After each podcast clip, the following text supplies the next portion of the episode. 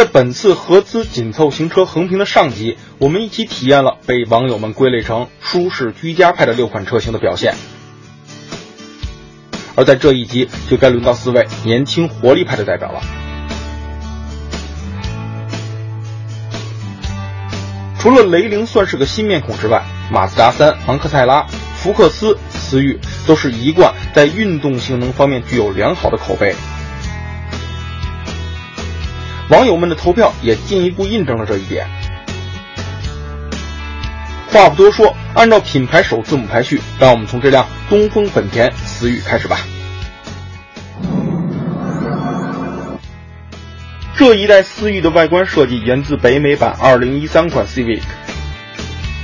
车头与车尾部分有着不小的变化，尤其是尾灯的设计显得更具档次。由于取消了2.0 Type S 版本，所以现在这台1.8升发动机就担起了大梁。只是无论从参数还是搭配的 5AT 变速箱来看，确实有些上了年纪。思域给我的感觉依然是那种传统日系运动型车的印象，在现在很多紧凑型车都在追求厚重、接近于中型车的底盘质感的时候，它依然保留了反应迅捷这种很轻盈的底盘感受，而它的坐姿也很低，所以整个让你开起来就像是一种轻量化、小巧好开的一种感受。而让我很意外的是，这辆车的舒适性真的是相当的不错，而且它更难得的是，在很多紧凑型车前后排舒适性都不一致，我指的是后排的舒适性比较糟糕的情况下，它却保持了前后舒适性都高度一致，都是相当不错的一种感受，对路面颠簸的化解比较到位，所以它可以说是年轻活力派中最舒适的那位。而也恰恰是为了营造出这种很居家、很舒适的驾乘感受。这辆思域，它在底盘的支撑性上就做出了不少的牺牲。即便这辆车装配了米其林的 TN 三轮胎，抓地力非常的好，但是在弯道中却非常容易出现响胎的现象。可以看，现在是一个弯道，你听，它的轮胎很轻易的就会出现这种响胎的声音。而也正是因为它的悬架这种支撑力不足，所以轮胎承受了太多的压力。这辆思域的1.8加 5AT 的动力组合，现在看来就有些力不从心了。这台发动机从初段开始就显得非常的乏力，而且在中高速的时候就真的是有些光吼不走的感觉了。而这台 5AT 它的降档速度真的是慢了一点，而且呢，整个的逻辑也不是特别的聪明。你看，像现在油门到底，这个降档要犹豫一下，而且呢，只是降到了三千转左右。所以五 AT 在某些时候就显得档位数不够多了。至于八代思域上手感厚重、指向精准的转向，到了这代思域上也变成了轻飘飘的日系家用风格，而它的刹车踏板也显得有点过硬了。而且硬归硬，它的初段反应也会慢了一点。即便它的刹车效果相当出色，但我觉得这多半要归功于米其林的轮胎了。总的来说，无论是它的动力还是悬架的感受，思域的运动性能都不能让我们满意。至于静态表现如何，让我们来看一看吧。思域这个车的内饰挺有特点的，它很明确的营造出了环绕驾驶员的方式。你看中控台三分之二的部分都呈现出一个半圆跟我包围这种感觉，所以作为驾驶员来说还是挺爽的。但是我对它有一个不太满意的地方，就是我觉得信息显示的地方太多了。转速表、时速表边上都有一些相应的其他的信息显示，这边有一个专门的车辆的信息的一个调整，同时呢，中控的一套系统，再加上空调这个小屏幕，一共有五个显示信息的地方，我觉得真的是有点太多了。呃，有的时候，比如我想看时间，我真的不知道要看哪个屏幕才能直截了当的找到时间，所以我觉得这样呢，对于我个人来说，觉得有点凌乱。而它的储物空间其实是一个亮点。因为它的储物空间虽然不多，但是每个储物格做的都是很不错。像中控台下面这个储物格空间很大，你看 iPhone 五放进去显得很渺小。而中间这个杯座呢，它由于有了一个可以划分空间的这个滑轨，所以既可以当做两个杯座，也可以当做一个空间很规整的储物盒。所以我觉得它的空间设计还是相当令我满意的。思域的后排作为青春活力派，它的空间自然就不是很优秀了。首先头部空间。看我的头是直接蹭到天花板的，嗯，量一下也就一指的头部空间。不过它的坐垫的垂直高度很高，对腿部的承托相当的舒适，而腿部空间呢，在四指左右的腿部空间，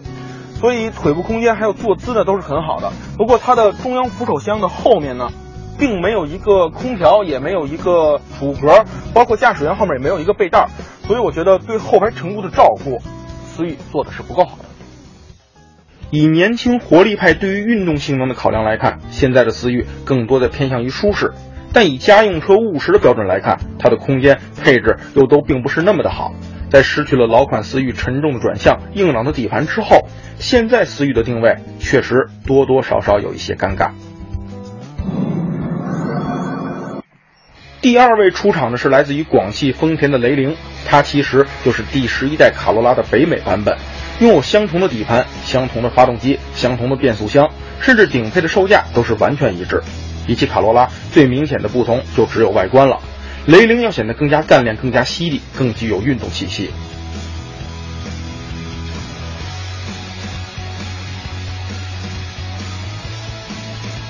这辆雷凌在山路中给我的第一印象特别的好，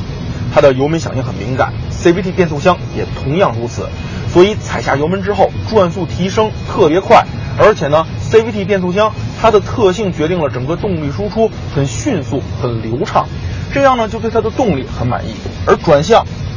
一旦你转动方向盘，车身做出反应也是特别的迅速，而且刹车也是这样，踩下刹车踏板之后，车身很快就能做出制动的响应。所以这辆车的一个整体感受就像是在给你献殷勤一样，像是一个准备好的士兵，你下达命令之后立刻出发去完成你的命令。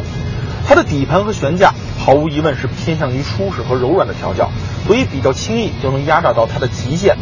但是每次在极限之后，车身重心的转移、悬架的回弹都会觉得很迅速，而且呢动作也非常的自然，这就让我对它的底盘的动态响应也觉得是挺满意的。除了山路的表现之外，在绕桩测试中，雷凌同样身手不俗。车身整体表现偏中性，既不会有明显转向不足的感觉，也没有不安分的转向过度，控制起来算得上是相当顺手。只是在整体表现都可以算得上可以好评的同时，雷凌并不会给人带来什么特殊的驾驶乐趣。刚才也曾说过，它的转向初段确实足够机敏。但真正到了中后段，又回归了丰田车系偏向中庸、指向模糊的家用车特性。它的悬架足够均衡，但均衡的同时又没有任何个性，显然离我们心目中最纯粹、最原始的运动感还是差了一些距离。不过，丰田家族的中庸气质放在它的车内，显然就要实在的多了。这辆雷凌作为一辆丰田，它的内饰是很中庸的，没有什么太多的特点。上面呢用了大面积的软质材料，手感很不错，而且还模拟出了缝线的感觉，包括方向盘上都给人营造出一种质感很不错的感觉。而它整体的内饰呢，其实没有什么太多的特点，没优点没缺点。像储物空间呢也是很中庸，两个杯座通过这个卡槽呢可以来区分它的一个前后的大小比例，而前面有一个储物格。在卡罗拉上，它是一个带盖子的储物格，而在这里呢是一个开放式的，真的没什么太多值得说的。往后排看一眼，这辆雷凌它的后排我还是相当满意的。首先我们看一下空间，头部空间，三指到四指之间的一个头部空间，腿部空间一拳一拳零四指的一个腿部空间，空间很不错，地板纯平，宽度也很好，再加上这个坐垫的高度很高，同时呢这个坐垫靠背的柔软程度、包裹性都很好。所以我坐在这里真的是相当的满意，但是对后排乘客的照顾其实要少了一些，比如两个座椅后面都没有一个背带，中央扶手箱后面呢没有空调出风口，也没有在卡罗拉上有的那个储物格，取消掉了在雷凌上，所以我觉得对后排乘客的照顾少了一些，但坐在这里舒适性不错。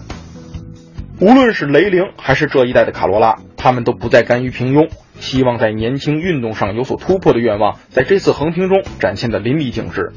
或许雷凌确实不够运动，但换个角度想想，它在空间和舒适性上的兼顾，在今天这四辆被大家选出的偏向年轻活力的车型里，确实是最好的。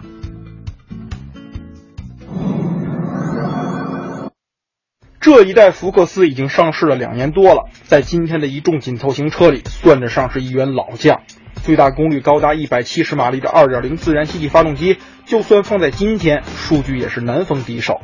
六速双离合变速箱听上去也挺有运动气息。如果你静态来体会这台福克斯的话，你会觉得它的内饰战斗气氛非常的浓郁。这个侵占了驾驶舱很大一部分空间的内饰，见棱见角，让你时刻有一种神经紧绷的感觉。但真驾驶起来，它还是让我挺放松的。它的底盘开起来非常像一辆中型车，这听起来像是一句恭维，对吧？但是我们今天的主题可是运动性。所以，这种在日常驾驶非常舒适、非常厚重的底盘，在山路中就的确不合时宜了，它会显得太软太柔。再加上福克斯原本的坐姿就比较高，所以弯道时的侧倾就会显得相当的严重。不过，如果你继续去压榨它的话，你会发现它的悬架还远远没有达到极限。所以，福克斯的运动性能是毋庸置疑的，只是它需要你进一步去努力的压榨它，才能真正发现它的运动魅力。如果说它底盘的运动性还需要你去挖掘的话，那它的转向则是很直接的将福克斯运动的一面展现给你了。它整体的力回馈非常的均匀，而且呢力度偏沉，感觉相当的稳健，指向也很精准，所以呢大家对它的转向都是很肯定的一种态度。不过它还是有一个小瑕疵，就是。在整体动力都不是很强的紧凑型车中，它的扭矩转向可以说是所有车中最严重的。当然呢，并不会像福克斯 ST 那么夸张。虽然并不影响日常驾驶，但是也的的确确是一个小瑕疵。最后再来说说它的动力，2.0自然吸气发动机，动力输出平顺线性，在这样的山路中也是完全够用，所以没有什么可说的。但是这个小伙伴六速双离合就真的是值得一说了，它的降档逻辑。有的时候真的是慢了一些，油门踏板踩下去了，降档真的要隔一段时间。而有的时候像现在，你看转速上去了，发动机的声音也出来了，可是车身的加速感受真的是要再隔一段时间才能够让你体会到，所以动力输出就未免显得不够流畅，这就让我们对这台双离合变速箱有一点点意见了。这辆福克斯它的内饰其实有一个特点，就是很福特。嗯，它是这种很环抱式的感觉，但是跟思域不同的是，它的这种环抱的感觉给我一种很强的压迫感，会让你觉得它的空间真的是非常的小。而另外值得一说的是，它的空调出口。其实很多福特车都是这样的，你别看它只有这样一个出口，其实在底下呢也有一个出风口，所以我觉得它对于风的这种整个车内的循环风的这种控制呢是更好的。而至于它的储物空间又是一个问题了，所以一直都说这辆福克斯它的实用性不好，就在于它的储物空间真的很少。前排整个中控能找到的只有这样一个储物格，两个杯座没有了。而且这个储物格，你看 iPhone 5S 手机放进去，只能斜的用的这个对角线的尺寸，才能勉强的放上去，真的是不是很稳。所以在储物空间方面，这辆福克斯没有什么太多优势。后排空间也同样很局促，我们看一看，你看这个后排的空间，腿部空间一指勉强，头部空间三四指还算可以。所以的确，就这个毫无腿部空间的表现，的确差了一些。而且呢，它整个你看中央还有一个隆起，所以宽度也不是很宽。对于乘客来说，后排的确显得太过局促了，也没有空调出风口，这边也没有储物格。但是它后排其实是给乘客设计储物格了，比如说在我的在这边看可能更清楚，这边有一个储物格，在这个座椅的下方还有一个储物格。但是这些储物格使用起来都不是很方便，包括门板上也设计储物格了，但是你会发现它的实际利用率真的很低，所以我觉得。福克斯对于后排乘客真的是不够友好。总的来说，这次年轻活力派中的福克斯，它的运动感展现的不是那么的直接，应该整体用均衡来形容才恰如其分。它的后排空间并不是那么的好，它的人性化设计储物空间也不好，但凭借老款福克斯打出的运动口碑，它还是能拥有一个相当不错的销量。相比于上一代的马自达三，昂克赛拉可以说是由内而外都焕发着朝气。混动设计理念的融入，让它的外观更加时髦，混动红的车漆也显得非常特别。在当下的紧凑型轿车里面，它的外观的的确确是最为吸引眼球的设计了。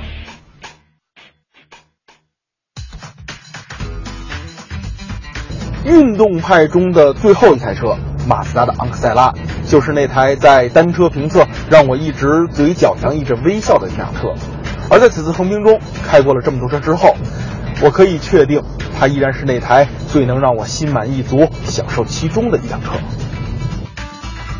首先是它的底盘，它的底盘在做到兼顾一定舒适性的同时，还做到了四辆车中支撑性的最好。如果说支撑是一种能力的话，那这种整体行云流水的气质才是更为难得的。它的车身调教偏向于转向过渡，所以快速过弯的时候有一种将车身送入弯心的感受，相当的美妙。而它的悬架还有车身的整体响应，可以说重心的转移没有一丝一毫多余的动作，真的是一步到位。所以这种很有质感、整体感很好的底盘感受，真的能够让你沉醉其中。然后就是它的动力总成了。这套动力总成最值得表扬的就是这个六 AT 的变速箱了，对驾驶员的意图理解太到位了，而且每次的降档动作非常的及时，铿锵有力。不过缺少一个 S 档，在山路中驾驶就少了一点激情，所以此时换挡拨片就可以派上用场。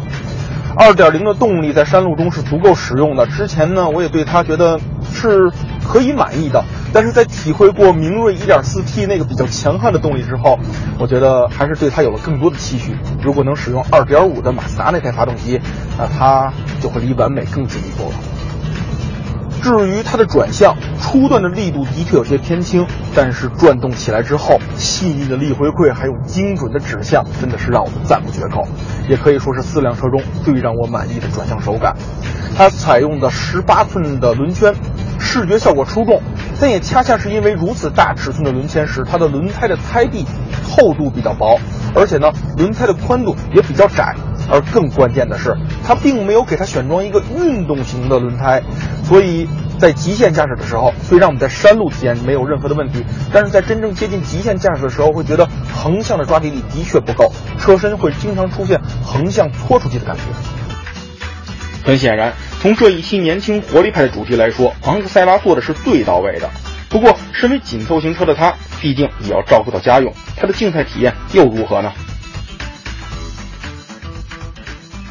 这辆昂克赛拉，它的内饰还是很漂亮的，简洁大方。而且呢，它有两个亮点，首先是这套多媒体系统，它有一个类似于 iDrive 啊、MMI 之类的这种多媒体系统的导航旋钮，同时这个屏幕也是触屏的，所以操控起来很方便。而它的仪表盘也是特别的漂亮，转速表在正中间，而时速呢通过抬头显示来观察，所以整个数据看上去很清晰，也非常的方便。不过它的问题是它的前排储物空间真的是比较糟糕了，车门板上呢只留一个放水瓶的地方，后面并没有开出一个槽子，而整个中控台只有一个很浅的储物格，不过里面有防滑垫还算不错，就只剩下两个杯座了。对于储物空间呢，这辆昂克赛拉很一般。不过它更大的问题在于它的后排乘坐空间，我们到后排看一下。这辆昂克赛拉对于后排乘客的照顾真的是不够周到。你看后面空空如也，没有一个空调出风口，没有储物格，驾驶员座椅后面也没有一个背带。同时呢，中央楼梯很高，坐三个人会很狭窄。另外呢，它的这个空间也不是很好。你看头部空间两三指，腿部空间呢也就两三指，再加上这个坐垫的高度不高。会让你觉得坐的有点靠低，你看我膝盖的角度对腿部的承托不是很好。而另外一个问题就是它的视线真的很狭窄，侧窗的面积很小，前面头枕的面积很大，整个都会挡住，所以让你觉得坐在这里真的有一点憋。尽管昂克赛拉在舒适性和运动性上取得了很好的平衡，但在空间、舒适性、配置上，显然昂克赛拉都当了一回偏科生。对于热爱驾驶、对后排空间需求并不大的年轻人来说，它是一辆尽职尽责的好伙伴。可若是拖家带口过日子，它就不是一个理性的选择了。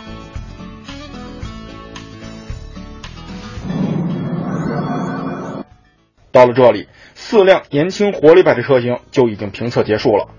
不难看出，在马自达三、福克斯、思域这三台很有资历的运动三剑客之中，除了昂克赛拉依然忠实延续了马三一贯的运动乐趣之外，思域和福克斯都为舒适和居家妥协了很多。大家依然认为他们足够运动的固有印象，只是老款留下的遗产罢了。至于雷凌，它的运动表现确实超出了我的预期，只是相比昂克赛拉，它离乐趣显然还有些远。在结束了所有车型的体验之后，让我们也来点评一下他们在实打实的数据测试中的表现。加速方面最惊人的，毫无疑问是搭载了 EA 二幺幺发动机的明锐，七点八秒的零一成绩，放到一两年以前，还得起码是二点零 T 才能做得出来的。而四款一点八升自然吸气车型加速成绩只能排在了后四名，在涡轮车和二点零自然吸气排量车型面前，的确有些抬不起头来。刹车成绩方面。很明显分成了三个阵营，第一阵营是成功杀进四十米区间内的 C4L 以及观致三，第二阵营是从思域到卡罗拉这五款车型基本都在四十一米上下，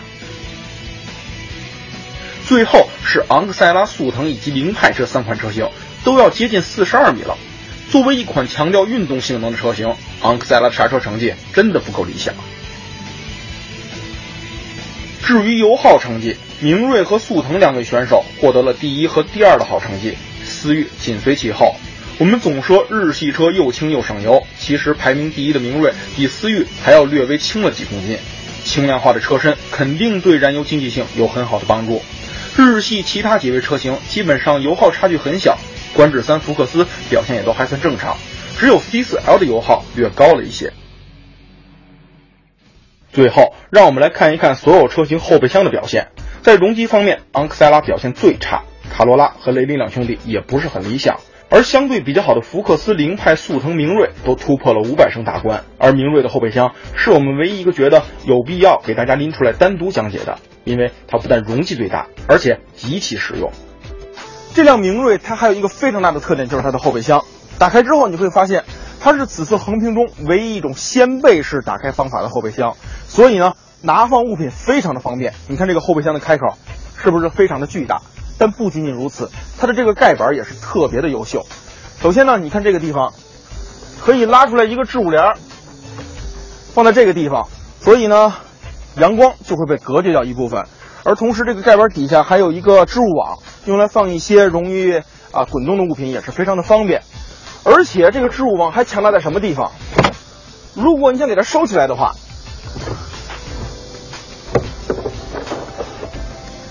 直接就可以放在这个后排座椅的最后面，所以我觉得这辆明锐它的后备箱设计不仅空间大，拿放物品方便，整个的细节也是相当的出色。